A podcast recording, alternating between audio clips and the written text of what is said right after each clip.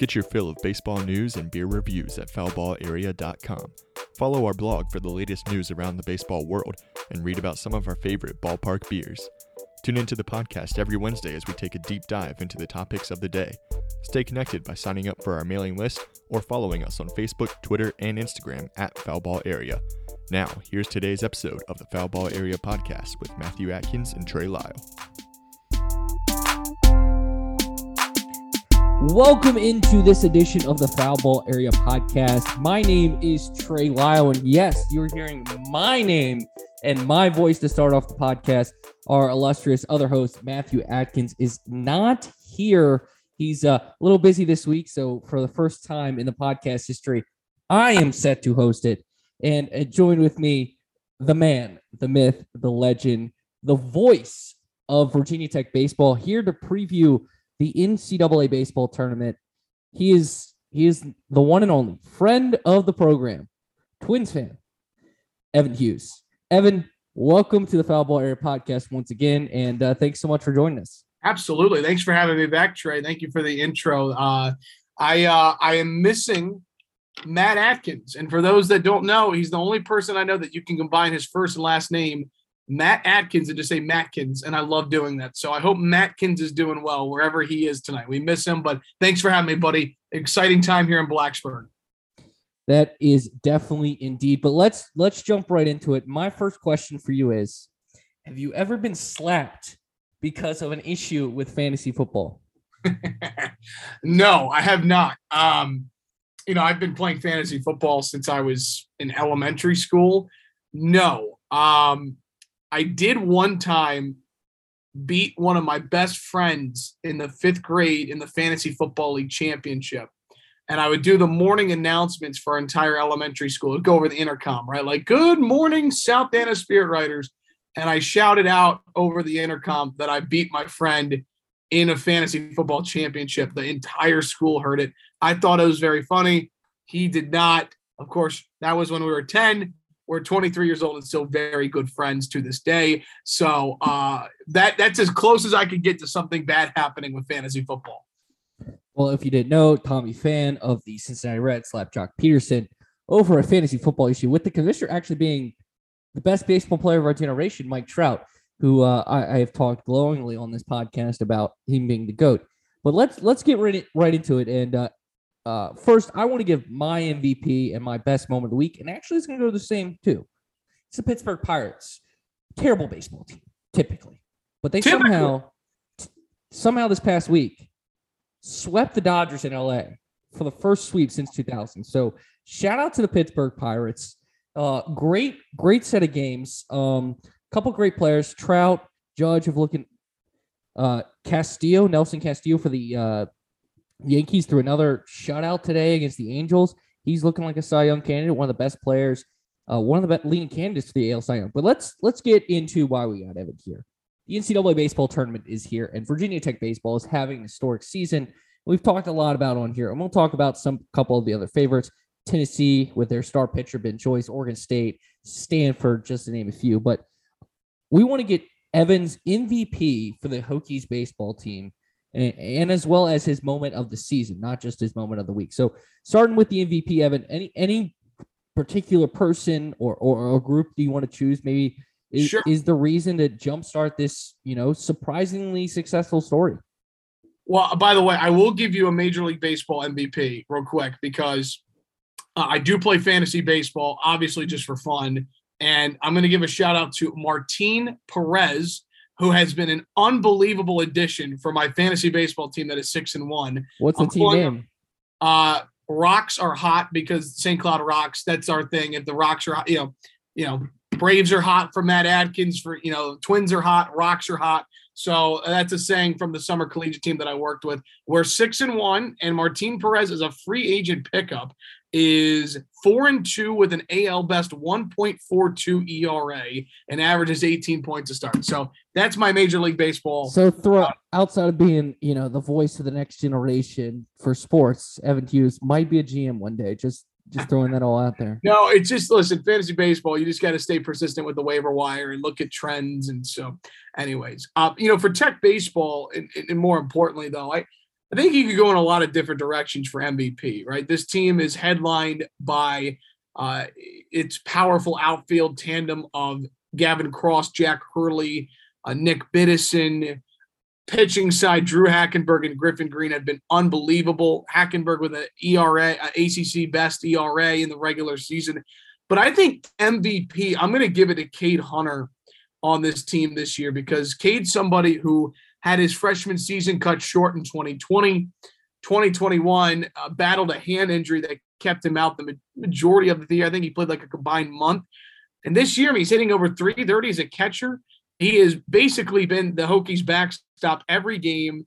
And the job that he has done with this pitching staff that has been phenomenal this year, I think he deserves a tremendous amount of credit. So, like when I think MVP, I think Cade Hunter in a lot of ways has been. And I think when you have a catcher that that's that valuable, typically it's a mark of a good team, in my opinion. So I'm going Cade Hunter as my MVP for the team this year.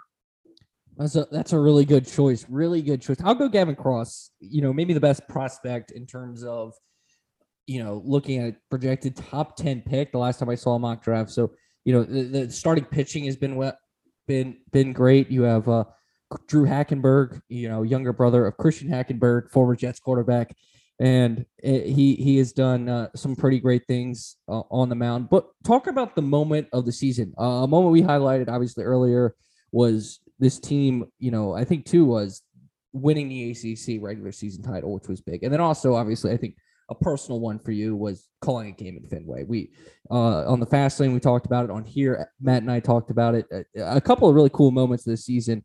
Uh, I know it's gonna be hard for you to pick one. Well, I'm glad you brought up the Fenway Park because it's kind of separate, right? Like it's it's the coolest moment of the year, but not in terms of like the full body of work of the season. I mean, that was unbelievable. We could do a full podcast talking about how amazing Fenway Park was and the experience that that uh, both teams got to have playing in that um, and the ALS awareness game and raising great money for the Peter Frates Foundation. I, I think the moment of the year for me was probably the Miami series in in mid-April because at the time Tech was ranked 21st. They were coming off of a series win of NC State, had a series win of North Carolina, starting to turn heads. But Miami was ranked number two at the time, and Tech came out in game one and beat them 13 to two, and really made a statement. And then on that, it was a Friday, it was a Thursday, Friday, Saturday series because Easter Sunday was on that Sunday, so they moved it up. And the spring football game for Tech was the Saturday. It was the Hokie High weekend at home. So there were over, I want to say, 3,500 fans that were in attendance for that Friday game that won the series. And Drew Hackenberg, I know for sure went seven. He might have gone eight that game. And you think about the, first of all, the pitching staff Miami has, but then the offensive power that they have in its lineup, headlined by Yohandy Morales. That's a really good ball club. So I think when Tech took two of three for me, I think I think that was a moment where they really put themselves on the national landscape as a team to team to beat. And then I think for a runner-up of moment of the year was actually when Tech was sitting 0 4 in the ACC, and they were swept by Georgia Tech to open ACC play. They lost game one to Pittsburgh, and uh, they were riding a five-game losing streak at the time. And that Saturday morning, some guy named Cal Ripken showed up in Blacksburg and gave a speech to the team before that Saturday game against Pittsburgh. Since then, Tech won nine straight ACC series, ACC regular season title, and they've won, I think, 32 of its last 38 games. So I call it the Cal Ripken point in the year that changed everything for Tech. The Iron Horse, the Iron Man, Cal Ripken. That's a pretty good, uh, pretty good pep talk. Pretty good guy to get a pep talk from. One of the best shortstops in the history of baseball. Is uh, it's a pretty good turnaround. Now let's jump into the NCAA tournament. It is a, it's a loaded tournament. You know, dominated by a lot of ACC and SEC teams. But let's jump into the Blacksburg Regional and you know, looking at it, this is a very good draw for you know Blacksburg or for Virginia Tech in Blacksburg, I should say. Open up, they'll open up against Wright State and then face the winner of Gonzaga and Columbia. And you know, looking at it, Gonzaga was a team that went off to a really hot start. Was a you know a team to watch for earlier in the season. Pegged maybe even host a regional. Um, th- this is a you know so that maybe is the biggest threat to the Hokies. But looking at this regional, it, it's definitely something that the Hokies can definitely take advantage of. Well, I, I think any regional is really difficult, right? And I think that this is a, a really fun regional that's about to take place in Blacksburg. I think right off the bat, Wright State is a really good four seed, and Tech played them earlier in the year, a three game series in Blacksburg. Wright State won game one of that series, and then Tech had to win Saturday and Sunday to win the series. That was their first loss of the year, and it was the weekend before the Georgia Tech series. And I remember the conversation around that point of the year was this is a really good test against a Wright State team that went down to the wire against Tennessee in a regional last year before the Tech Open ACC play. That's a really good ball club. You've got two teams that really know each other well. They've seen Drew Hackenberg, who's going to get the start in game one. They've seen bullpen options. They've seen Gavin Cross, but Tech has also seen Wright State. So you've got a team, Trey, that outscored its opponents a combined 56 to 7 over three games in the Horizon League tournament to win its conference title. So I think that's a really talented four seed that's got a ton of great offense. And then, uh, yeah, Gonzaga, I think, is one of the best pitching teams in the country. They've got a terrific staff. They've swept Oklahoma State on the year. They've played a good non conference. And then Columbia, I mean, they've been really good down the stretch. They started uh, from April 2nd against Princeton. They went on a long winning streak that act, they actually won over 10 games in a row. I think it got to around 15 or 16 straight games. They lost one game, two games, two games in the regular season from April 2nd against Princeton all the way until May 15th. And then they uh, they won the conference tournament. They won the Ivy League. So uh, the Ivy League playoff series. So I think this is a really, really fun regional. And uh, I'm not uh, I'm not a scientist saying this, but it's important to win those first two games, right? And avoid the losers bracket as much as you can. You, you kind of touched on it. Uh, Drew Hackenberg getting a start coming off a pretty rough outing against North Carolina. You know, the Hokies, I wouldn't say, you know, they look great against Clemson, but they're coming off a really bad outing against North Carolina, getting run ruled 10 nothing.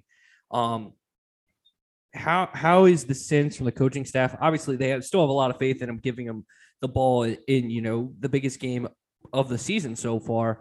Uh, how how how is kind of the mindset of this team? Are they just kind of like, hey, we won the ACC regular season title. We're a really good baseball team. That's one game. Let's move on. Yep. That's that's that's it. I mean, listen, you play almost 55 games in a regular season, right? It was one it was one bad game. Not to mention North Carolina went on to win the tournament, and at the time they had won 13 of their last 15 you can make the argument North Carolina is the hottest team in the country right now. And uh, listen, Drew Hackenberg has been so good this year, right? Like 10 wins, tied for the most in the ACC. ACC best ERA in the regular season. I think it was just above a 2 5. He had a rough start against Virginia on the road, and he had a rough start against North Carolina. Outside of that, Drew Hackenberg has been money, whatever you want to describe. He's been fantastic. So I think more so Trey with Drew and this entire team. They woke up the next day. It was a loose bus ride back from Charlotte. I think one advantage about what happened at Texas, they got a full week's worth of rest. I mean, right? They got bounced on Friday, and then the uh, regional starts on Friday, so you get a full week's worth of rest. And uh, it, you know, it's a it, it's pool play, right? Typically, it's double elimination. They lost one game, ten nothing. I mean, Drew, I mean, that's a really good lineup. I think one thing about Drew is he's got a really good sinking fastball. That's why he can be fastball heavy. He was missing up, and North Carolina hit him hard. But I, I think, again, right now you got Griffin Green, who won seven games, who has not pitched in two weeks. But the confidence in this staff to put Hackenberg back out there, game one of the regional, I think that really explains how much faith they have in him. Um, because again, he's really only had two if he starts all year and the rest he's been dominant. I think like 87 punch outs to 15 walks on the year and a sub 3 ERA and what has been the best college baseball conference in the country this year. You you touched on it. I mean, nine teams from the ACC, arguably a 10th team should have made it at NC State.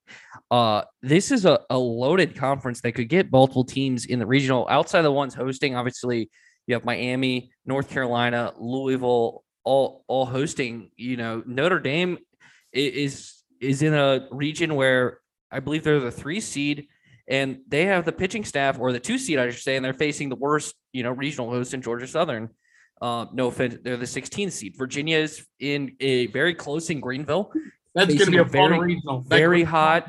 very hot, you know, ECU team. Coastal knows how to win this time of year. They're in that, they're in there. What ACC team outside of Virginia Tech are you looking at that that could end up in Omaha? You know, uh, North Carolina maybe is the hot team to pick right now, but I, I think this this is as you mentioned a loaded conference. Well, I, and I hate to be the guy like you said. It's easy to pick North Carolina, but there's Georgia and VCU in that regional, and I know D1 baseball was debating if that might be the easiest of the 16 uh, regionals. I, again, I think Georgia, first of all, VCU's won back-to-back A10 championships. You and I both know, growing up in Richmond, that's a really good VCU team. So again, I don't think there's a such thing as an easy regional, but I, I think North Carolina is just playing out of its mind right now, and I think that's a really hot team to look out for. And I also think, to your point, Notre Dame I mean, they were the regular season champs last year. They got snubbed of hosting a year ago, and they got snubbed hosting this year. And I think you can point a lot of that to the weather. They had to cancel a series against William and Mary late in the year. Um, they lost two games to Virginia Tech because of weather. Imagine if you play those two games, you win those two games, you probably knock Georgia Southern off of the hosting line, and you're hosting. Um, so I think Notre Dame's a team that like they did last year. They won a regional, lost in a super last year. They did it on the road. I think they, I think they can do it again uh, this year. Um, and then you know Virginia's interesting, and I don't have the bracket in front of me. I know you do, but they're in that East Carolina, the Greenville regional. Who is it? Trades ECU, Virginia, Coastal, right? I believe, and Coppin State. I mean, Coastal Carolina, the 2016 national champs. To me, that's one of the most intriguing regionals of the year. ECU but I is the hottest team in the country. They've won, I think, 16, 17 straight. Yep, they have, it's, and they, they were struggling early. Hokies played them in March. They struggled, and then they turned it on late. But Virginia can absolutely come out of the regional, in my opinion. I mean, Alex Gelof and that team, the bats they have, the arms, just like last year. Remember, Virginia, it took a while. They turned it on late. Would not surprise me see the Cavaliers get on a run and win that regional. I, I do agree with you. I'm going to go. I think I think North Carolina. I, I really believe into them. If I had to pick one that doesn't make it out of the ones that are hosting, I really think it's going to be Miami. Uh, I know that's kind of shocking there. I, am stuck between Miami and Louisville because Louisville's in a very tough regional. Oregon, Michigan. Um, Michigan's hot right now. Michigan is hot. Big Ten champs. Uh, ironically, for Virginia Tech, if seeds hold, just like the softball team, they would be playing Florida in their super regional. So that's interesting. I OU could be could be frisky as well. Looking at the Hokies path. Kendall Rogers is Oklahoma as a dark horse to win the national title. So watch out for those Sooners. Yeah, and Liberty being in that regional as well. So yeah, and they, you know, they they're hot. They've dominated the A10. I do feel bad looking at some of these top seeds. I know you really haven't delve into the bracket as much. Um, looking at obviously the clear number one is Tennessee. This is a dominant team in the maybe the best conference historically, the SEC. They have Ben Joyce who throws 105 miles per hour, which is you follow pitching ninja and see the guy throw 105 with movement, and you're like, how does a human do that? So good luck. Uh, their regional sets up pretty well. They have Georgia Tech, which can be a team that can beat big opponents. You you talked about their sweep over Virginia Tech, Campbell, and Alabama State. I, I think they're the clear favorite. And you know this is a team that's really good and it's dominant, but been battle tested. Yeah, yeah, absolutely, absolutely. Um, I I think that that is that's very well said. I, I was just looking while you're talking and, and, thinking more about if we're looking at ACC teams that could advance, if that's kind of the topic. We're, I mean, Miami in a regional right with Arizona, Canisius, Ole Miss. Ole Miss was a surprise team to get in. So, uh, and even Wake Forest in that College Park regional with Maryland, right? Maryland, Wake Forest, UConn, and LIU. I think Wake Forest could come out of there. So I mean, really, nothing, Trey, would surprise me about the ACC because I think baseball's the one sport where, like, like basketball can take wear and tear on you. Right? When you're playing in the the ACC, right? Sometimes you get to the NCAA tournament and the physicality is just too much, and it it just doesn't happen. You don't go on that run. But college baseball is different. Like I, I really think this is the one sport where who you play matters in the regular season and can really prepare you for a regional.